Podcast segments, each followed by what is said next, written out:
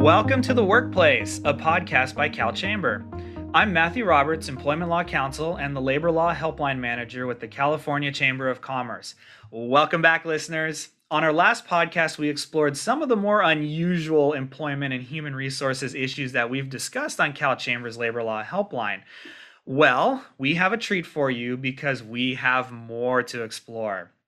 Returning for this adventure is my colleague and Labor Law Helpline Advisor, Ellen Savage. Glad to have you back on the show, Ellen. Oh, thanks for having me. So the last time we had you on, we talked about some really interesting issues related to workplace video cameras and personal appearance and hygiene and, you know, dietary choices and what we can and can't heat up in the microwave. Those listeners out there, if you missed that one, I highly recommend you check it out, especially to get the answer to that age-old question, how do we address hickeys in the workplace? So, Ellen, ready to dive into more unusual calls? Yep. We get more and more calls. Yep. All right. So we're going to dive into a section of calls that we get that I kind of describe as cost-saving calls for employers. So employers, of course, have a lot of overhead as businesses that they try to manage. And that'll often lead them to call us to make sure that they're not running afoul of any employment law rules, because a lot of the overhead that they're trying to manage really is employee wages or rest and meal breaks or things that, you know, cost significant overhead for the employers. So, you know, we have employers who try to get creative, right, about ensuring that their employees are working and not working if they're going to pay them for it. And, you know, we had a really interesting question that we were talking about off the podcast, Ellen, about an employer who wanted to put an electronic code pad locks on the employee bathrooms, both to get in and to get out. And that one made me really raise my eyebrows like, really? So, Ellen, can you describe what happened with that call and kind of the backstory behind that and what the employer was looking to do?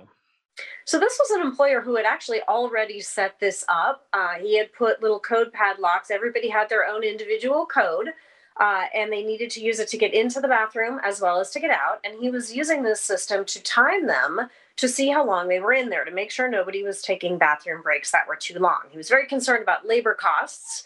And so he wanted to know if there was any issue with having to have a code to get in and a code to get out so you could be timed. And, you know, there's not a specific labor code dealing with timing people in the bathroom yet. Right. But this concerns me for several reasons. First off, privacy. Is there a reasonable expectation of privacy in how long it takes me to go to the bathroom?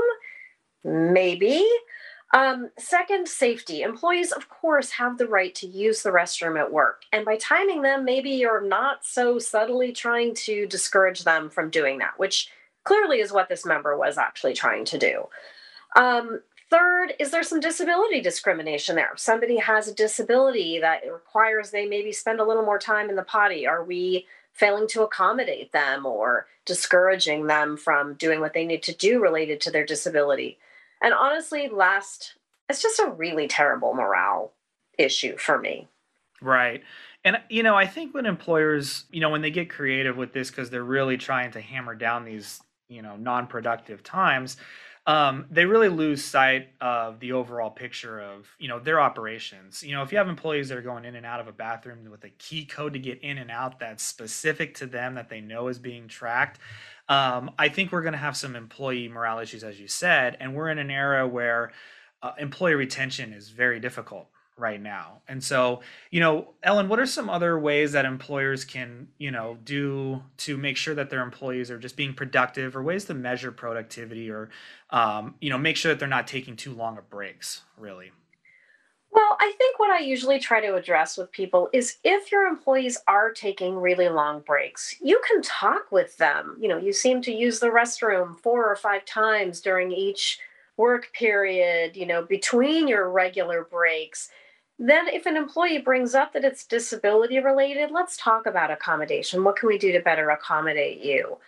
Other than that, I mean, people need to use the restroom. It's just a fact of life. Right. I think we can use some other metrics out there to make sure that our employees are being productive without being the bathroom monitor like my child has at elementary school. So moving on, we had another question that I thought was fascinating, and it's almost literally penny pinching at this point, but An employee quits and wants their check mailed to them. And we know under the labor code rules, if an employee quits, without 72 hours notice, they can request to have their check mailed to them whenever it's ready within the 72 hours after they quit. And they can request that. The employer didn't want to pay for that mailing. Isn't that right, Ellen? Yeah, this is actually the same employer as the question we just spoke about. And he wanted to know if he could deduct the cost of the postage stamp from the employee's final paycheck. Now, I know postage costs have been going up, but labor code says employee who quits with less than 72 hours notice has the legal right to have their check mailed if they so request. End of story. That 47 cent postage stamp deduction could end up costing you 30 days waiting time penalties. So, penny wise, pound foolish there. Absolutely, Ellen. And this is just one of those proverbial costs of doing business. Yeah. Speaking of costs to do business, employers will often provide their employees with company equipment, to do their job. There'll be some tools or clothing or name badges or things like that. And employers routinely end up with issues where employees are losing these things or not returning them or keeping them. Ellen, you had a really fascinating question about an employer's idea to kind of mitigate this property loss for them. Take us through that question. So this was an owner of a small restaurant, and what he wanted to do to make sure that he got aprons and badges back at the end of every shift was when the employees showed up for their shift, he wanted to collect their car keys, put them in a basket, and they couldn't have their car keys back at the end of the shift unless they turned in their apron and their badge. I can't really think of any law that would possibly allow this. I don't know about you, Matt, but I can't think of anything that would allow you to confiscate an employee's car keys. It's true. Sometimes employees don't return uniforms or tools or other equipment, but the state labor commissioner in California says, guys, that's just a cost of doing business. And in addition, keeping an employee's car keys can land you in a whole lot of other legal problems that are going to cost you a lot more than the cost of that badge and that apron. Yeah, absolutely. And the big distinction here is those car keys aren't ours as employers, right? And so if we're going to, seize or search, employee property, we have to have this really heightened legitimate business reason. And getting your apron back or getting your badge back, it's not going to meet that standard. And no. So you're going to run into a very serious problem with, taking employee property in that fashion in order to get, your equipment or your uniforms back. Okay, Ellen, let's shift gears to travel. Travel expenses keep going up and up and up. Hotel rooms, flight tickets are expensive, but travel is an integral part of a lot of our employers and a lot of our members' businesses. And something that gets brought up, and I know it's been brought up with you and it's been brought up with me as well, is employers want to require employees to share hotel rooms when they travel to save on the travel expenses. Because as we know, employers are responsible for covering all those work required travel expenses. Ellen, what do you think about this? What did you tell the member when you got this? Surprisingly, there is nothing in the law that would prevent you from requiring employees to share a hotel room. You'll want to stop and think about accommodations for disabilities. For example, let's say I have a sleep disorder and the person that you're rooming me with snores really loud. Maybe I'm going to ask for an accommodation to have my own room. You might also maybe get some religious accommodation issues, sharing, particularly if it's with a member of the opposite gender. And, hopefully just employers aren't requiring that anyway. Hopefully we're assigning people of the same gender as a general rule. But yeah, other than that, surprisingly, you can make people share hotel rooms. Yep. And I think you just need to be ready, as you said, with all those reasonable accommodation issues and the workplace safety and the workplace comfort level. Things that those hotel rooms, if we're sharing with two employees, it's just like another work site. So if we're having harassment issues or if we're having hostile work environment issues, those are things we're just going to have to address even in a hotel room that they share. So definitely something that they need to consider if they're going to do that. But as you said, the law does not automatically prevent an employer from doing that. You just have a lot to consider. Okay, let's shift gears now to interpersonal relationships, office romances, and those kind of things that really just kind of remind us all that Although we talk about the employment laws in the context of cases and statutes, this is a very real human endeavor. And so, Ellen, I thought you had a very interesting question about whether the member could fire an employee just simply because they refused to speak to me. So, Ellen, can you take us through the backstory on that one and what happened with that call? Yeah, so an employer called me and said, hey, look, my employee refuses to speak to me. Can I fire her? So, yes, of course, refusing to speak to your boss is insubordination, and that's an offense that you could definitely terminate an employee for. But on this particular call, I thought to myself, well, what makes an employee refuse to speak to their employer? So I asked, any idea why she won't speak to you? And this member told me, yeah, well, we were having an affair, and my wife, who works in our office too, found out. So I had to end things with the employee, and now she won't speak to me. Oh, my. Well, Ellen, what should the member do next then, really? 1-800-LAWYER. Call your legal counsel right away. This brings to mind the fact that I can only help you on the helpline if you give me all the information. Without this critical piece of information, this guy would have hung up and thought, okay, I can fire her. So, this is definitely one to talk to legal counsel about. This is beyond what we can do on the helpline. Right. And getting into that kind of interoffice romance that, we had on that last call, I had a call in from a member where the owner found out that one of her employees who was pregnant was having an affair with another employee. The employee who was pregnant was married and presumably was pregnant with her spouse, but she was having an affair with another employee who was not the father of her baby. And she wanted to know, can I fire one or both of them? Oh, dear.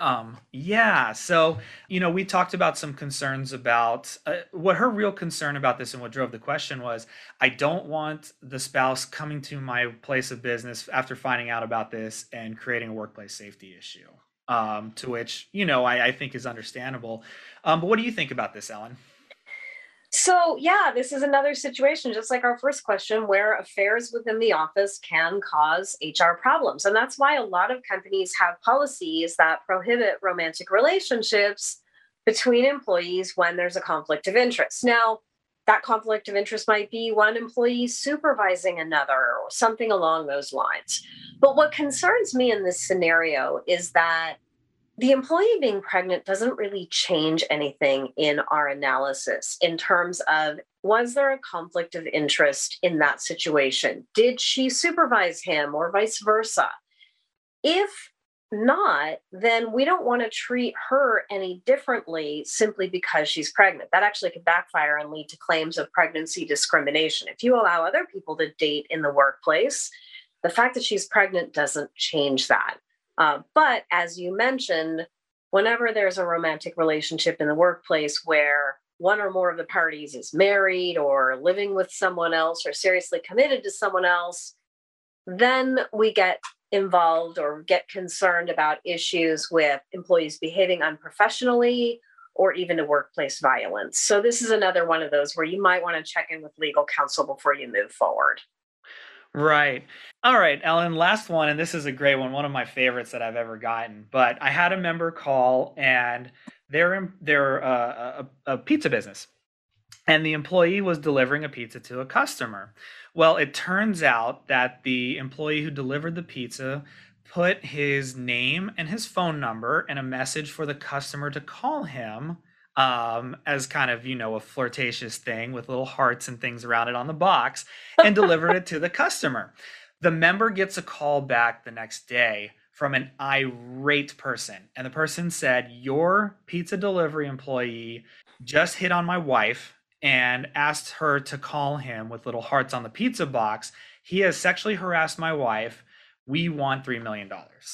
And so what the member said was, oh my gosh, what do I do here? Am I liable to these people? What do I do with the employee? Ellen, what do you think? Well, that's quite the special delivery of a pizza.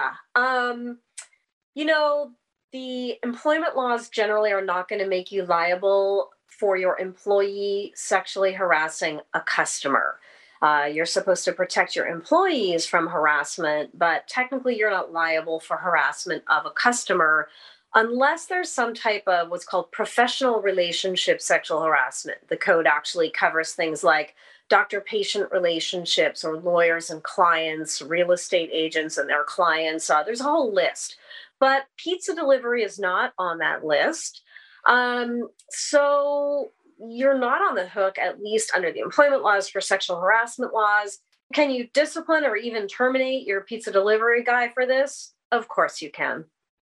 Right. And I think that was the key thing for the member was, you know, really, what do I do with this employee at the end of the day?